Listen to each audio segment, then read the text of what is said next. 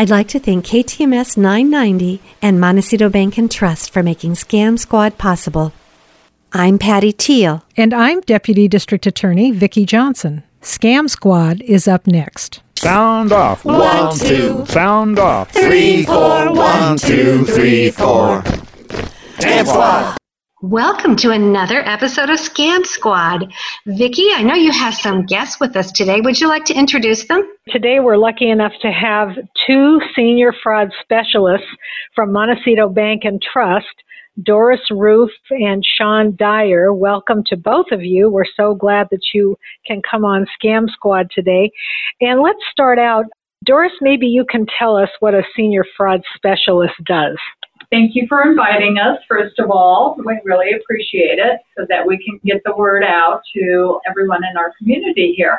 But what we do at Montecito Bank and Trust is we're constantly monitoring via different systems in our branches, etc., what we're seeing and what we can prevent in fraud happening to the customer. And so we're constantly looking to see like transactions or if someone comes into a branch, um, if they're taking a large withdrawal or they come in and let us know that their computer has been hacked, then we will get involved on the back end of it. Our branches will inform us, or if we see something suspicious in our side from, let's say, mobile deposits, etc., start taking steps to prevent it. And Sean, do you have anything to add to that? Just is like the variety of fraud that we see. It covers ID theft, wire fraud, elder abuse, lots of check fraud, online banking fraud, debit card fraud. Any way you can think of, it, it happens and we see it. And I'm assuming that you have a program to educate your employees, particularly the tellers, if they start to see something suspicious happening at their window, they're trained to try and intervene at some point in time. That would be in some cases, it would depend on the type of fraud because there's some situations, you know, they might just need to wait until that customer or non customer leaves the branch before they let us know. And yes, we have a process in place by which they report that information to us, whether they call or submit a form with the details. That's that great. All rolling. And they're trained to recognize some suspicious activities, suspicious circumstances that might happen at their window. Yes. That is okay. correct. We train our employees to look for certain red flags, and when the red flags start occurring or they see them, then they will contact us. What are you seeing currently? What kinds of things are going on that you can share with us today?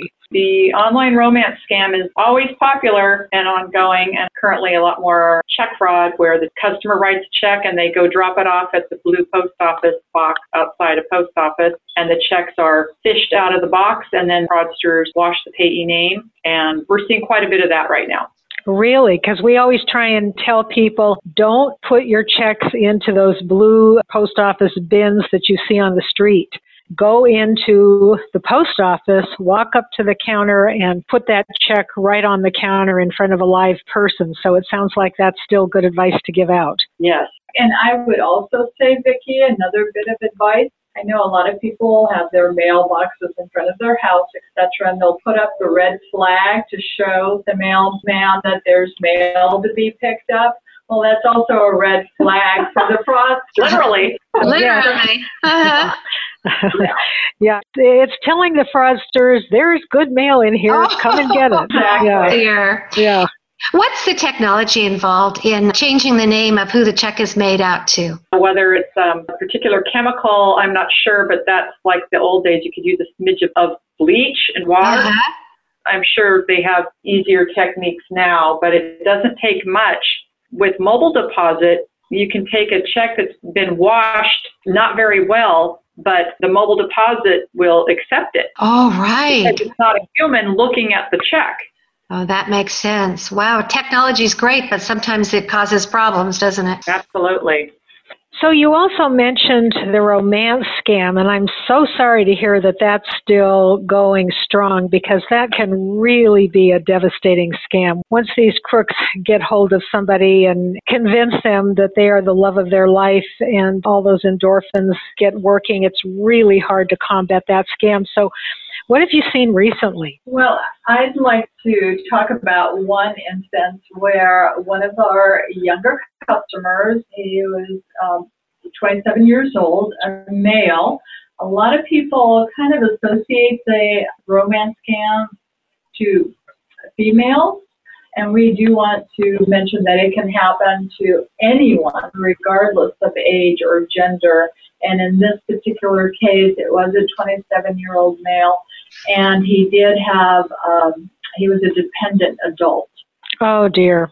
So yeah. it was made it even another extra layer of frustration, us and the customer, especially because this poor gentleman truly, truly believed there was somebody that was in love with him. And it was very difficult to alert him to the red flags. We alerted him, but he did not want to believe.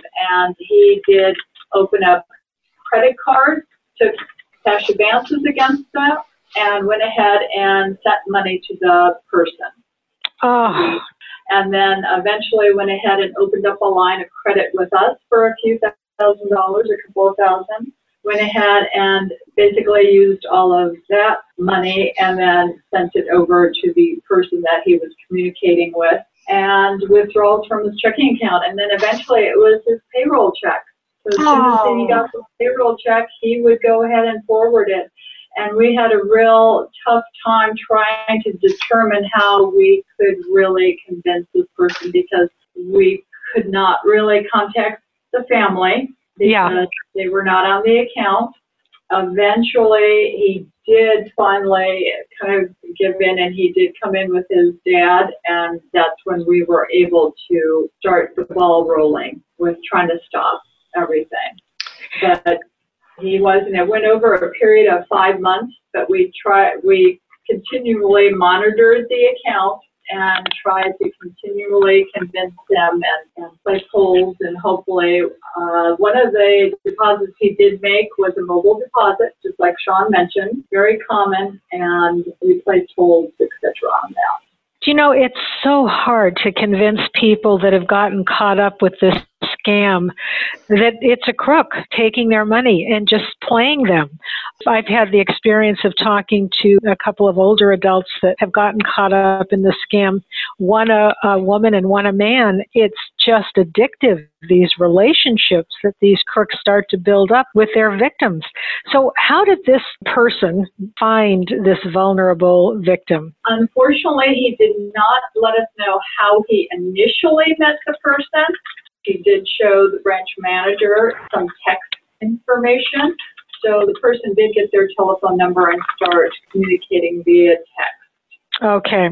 So it might have been online or we don't know. We did not know. He would not let us know how he was contacted because I'm sure he was contacted by someone. Vicki, this is not the first time that we've heard from a scammer that was a dependent adult. So just like elderly people, they seem to be a target. Uh, the scammers are so amazingly ruthless. That's absolutely right. Yeah.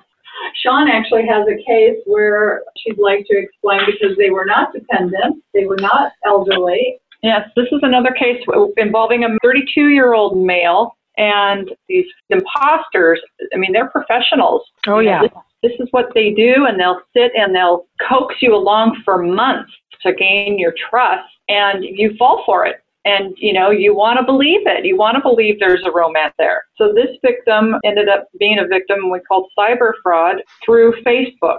He met oh. his girlfriend and she was supposed to arrive the day um, a check had returned because they were planning to get married.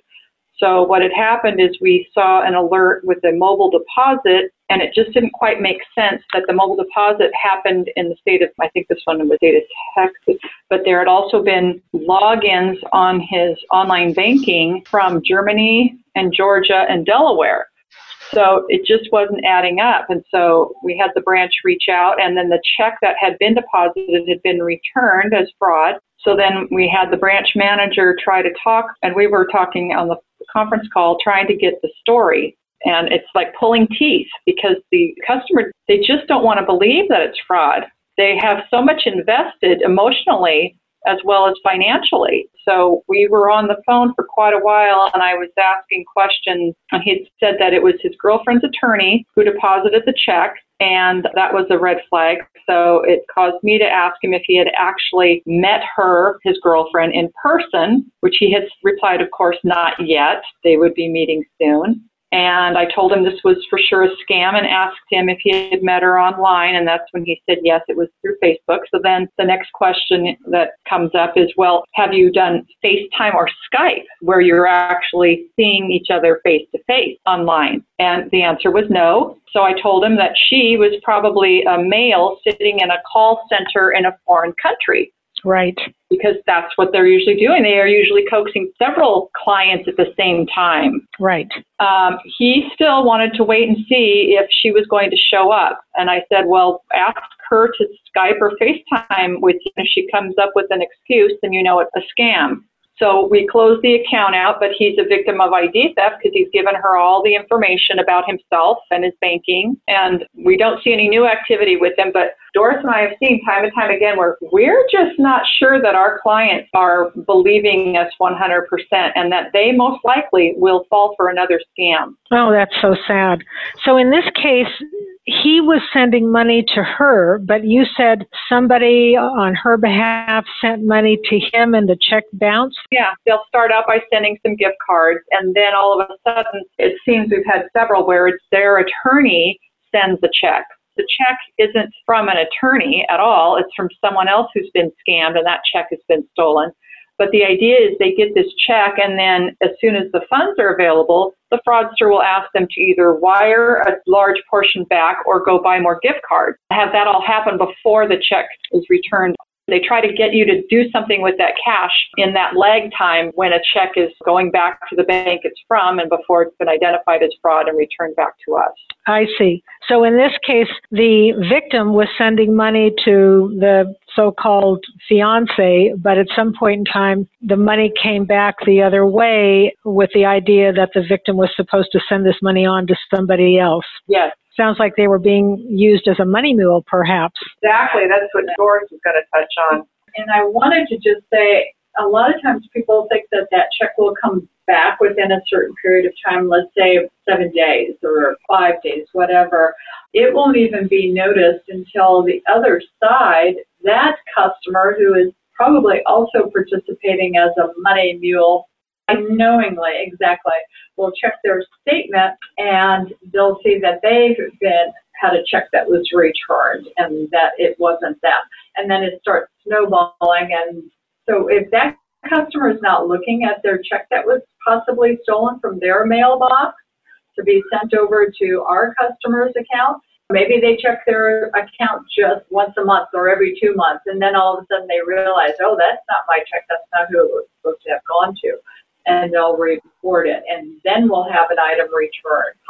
What are the red flags that you look for in a scam like this? What usually brings it to your attention?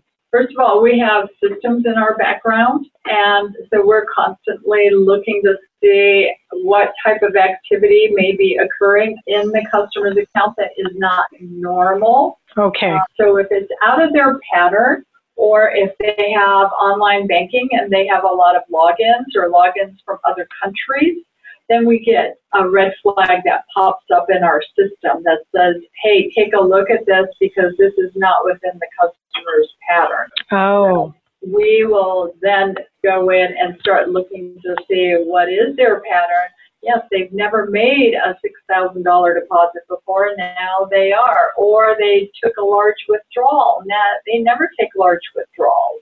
Or all of a sudden their ATM card, they're purchasing, you know, $500 here and there, and that's kind of like an amount for a gift card. We look at all those types of red flags that our system also alerts us to. And then, of course, our front line, our tellers or our new account people, they'll also notice a lot.